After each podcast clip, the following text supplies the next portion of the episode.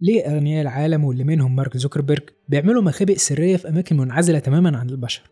وليه بيتكلف بناها الملايين دي كلها؟ ويا ترى هم يعرفوا إيه وبيخططوا لإيه إحنا ما نعرفوش. هل ده ليه علاقة بالنزاعات والحروب المنتشرة في العالم زي اللي بيحصل لإخواتنا في غزة والسودان؟ وإيه حكاية مشروع صندوق الأرض الأسود اللي بتبنيه في أستراليا؟ كوباية القهوة بتاعتك والورقة والقلم وخليك معايا. وخليني أحكي لك عن مخابئ نهاية العالم الصناعة اللي كبرت وازدهرت في السنين الأخيرة. أنا أحمد طه وأنت بتسمع الخلاصة.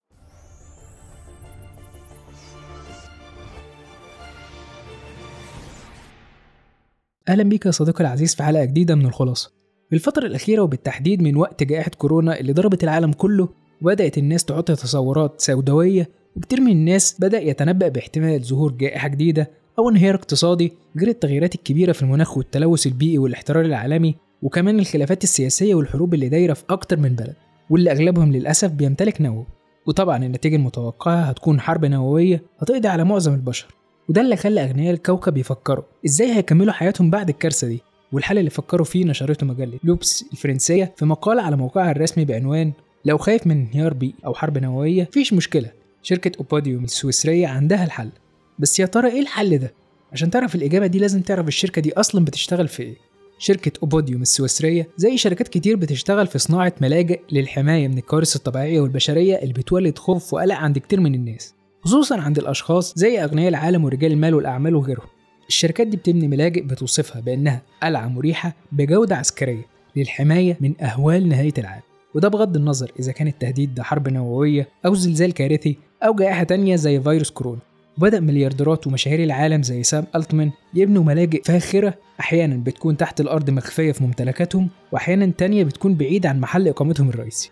وبالتالي بدأت شركات البناء تقدم مجموعة واسعة من الخيارات للمخبأ بداية من 40 ألف دولار لحد 14 مليون دولار. وده طبعا على حسب المساحة ومستوى الرفاهية وقوة تحملها للضربات النووية وتجهيزها بأنظمة الطاقة وتنقية وضخ المية وتنقية وترشيح الهواء من المواد البيولوجية والكيماوية. والأبواب المقاومة للانفجارات وأماكن لتخزين الأكل الكافي وأنظمة توليد وإضاءة وشحن للمولدات بالطاقة الشمسية.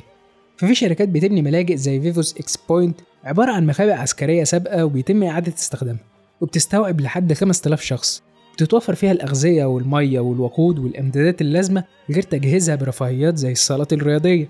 أما مخابئ Survival Condo اتبنت في الستينات في الحرب الباردة كمستودع لإطلاق الصواريخ النووية ودلوقتي اتحولت لمجمع سكني فاخر بيوفر للأغنياء فرصة التأمين على الحياة.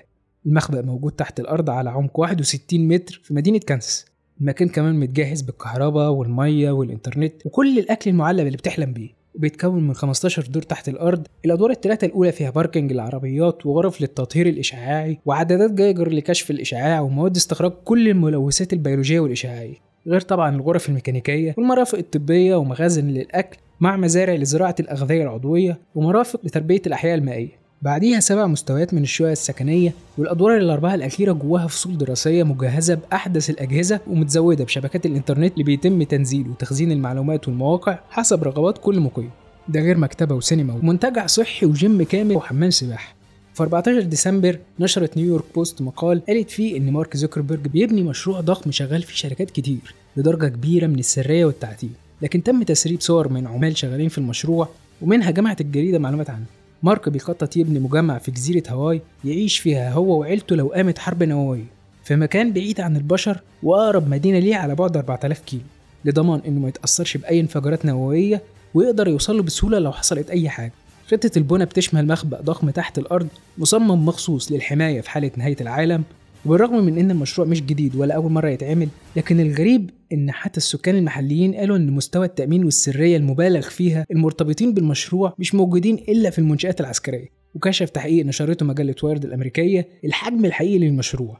وقالت إن المشروع اتبنى حواليه جدار ارتفاعه 6 متر بيعزل الرؤية تماما عن أي حاجة بتحصل جوه المشروع غير الدوريات على الشواطئ المحيطة خصوصا وقت دخول وخروج الشاحنات اللي بتنقل مواد البنى والعمال. غير البوابات الإلكترونية وشركات الحراسة المشرفة على المشروع. مش مسموح لأي شخص شغال في المشروع إنه يتكلم عنه. وكل الأشخاص اللي شغالين في المشروع ملزمين باتفاق صارم بعدم إفشاء أي معلومات. وأي حد بيخالف الاتفاق وينشر معلومات عن المشروع بيتفصل. وده اللي حصل مع عامل سابق في الموقع اتطرد بسبب مشاركته صورة للمشروع على سناب شات وأطقم البنى المختلفة جوه المشروع مكلفين بمشاريع منفصلة وممنوع على عمال الأطقم دي يتكلموا مع الأطقم التانية عن طبيعة عملهم. المجمع مساحته 5000 متر ومكون من 10 مباني مع قصرين مركزيين مربوطين ببعض بأنفاق بتوصل لملجأ تحت الأرض. الملجأ ليه بوابة مقاومة للانفجارات وجوه غرف نوم وبيوت للضيافة ومهيأ ومجهز بإمدادات الطاقة والأكل غير المزرعة المحصنة المزودة بكل وسائل الاكتفاء الذاتي من المية وأماكن لزراعة النباتات وإنتاج الغذاء. المشروع بيعتبر واحد من أغلى العقارات في العالم وبتوصل تكلفته لأكتر من 270 مليون دولار. وهنا لازم نسأل سؤال مهم. هل ممكن نكون فعلا بنقرب لنهاية العالم؟ وهل في أمل إننا نقدر نلحق نقلل الضرر ده؟ للإجابة على السؤال ده قررت جامعة تيزمينيا الأسترالية طبقا لتقرير نشر موقع ScienceAlert اختيار منطقة بعيدة في مكان سري معزول على جزيرة تسمانيا الأسترالية عشان تبني هيكل غريب بيسجل نهاية العالم اللي نعرفه تحت اسم الصندوق الأسود للأرض المشروع عبارة عن مبنى فولاذي عملاق مليان بأجهزة معالجة متطورة بتشتغل بالألواح الشمسية بتوثق وبتحافظ على التحديثات والتحليلات العلمية عن المعلومات المتعلقة بتغير المناخ وانقراض الأنواع والتلوث البيئي غير قياسات درجات الحرارة والأرض وتحمض المحيطات ونسبة ثاني أكسيد الكربون في الغلاف الجوي وتعداد السكان والإنفاق العسكري واستهلاك الطاقة. على أمل اكتشاف الأجيال المستقبلية للأرشيف ده ويكونوا قادرين يعرفوا إيه اللي حصل لنا بالظبط تسبب في نهاية العالم. الفكرة إنه لو انهارت الأرض نتيجة تغير المناخ فهيكون المبنى هو جهاز التسجيل غير قابل للتدمير المتاح للنجيم عشان يقدروا يتعلموا منه ويحاسبوا القادة للتأكد من تسجيل أفعالهم اللي تسببت في النهاية دي. بيقول المسؤولين عن المشروع إن الهدف هو المساعدة في دفع البشرية بعيد عن السيناريوهات المشابهة بملاجئ يوم القيامة والتشجيع على التصرف المسؤول تجاه قضايا المناخ والإشراف البيئي.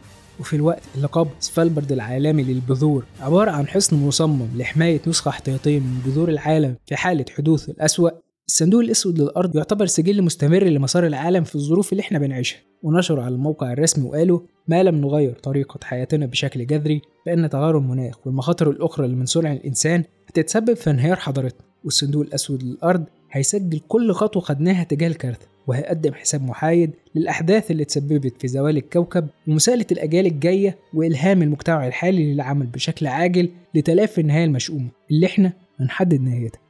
الخلاصة يا صديقي إن كبار رجال المال والأعمال في العالم عرفوا وفهموا حجم المشكلة اللي بنواجهها حاليا وابتدوا ياخدوا احتياطاتهم لمواجهة الأزمة دي. والسؤال دلوقتي هل فعلا ملايين الدولارات اللي بتتصرف على المباني دي هتقدر تحميهم فعلا؟ اكتب لي رأيك في التعليقات. ولو عجبتك الحلقة وعايزنا نتكلم أكتر في الموضوع ده ممكن تعمل like و share واشتراك في القناة ومتنساش كمان تبص على المصادر تحت الحلقة. أنا أحمد طه أشوفكم بخير.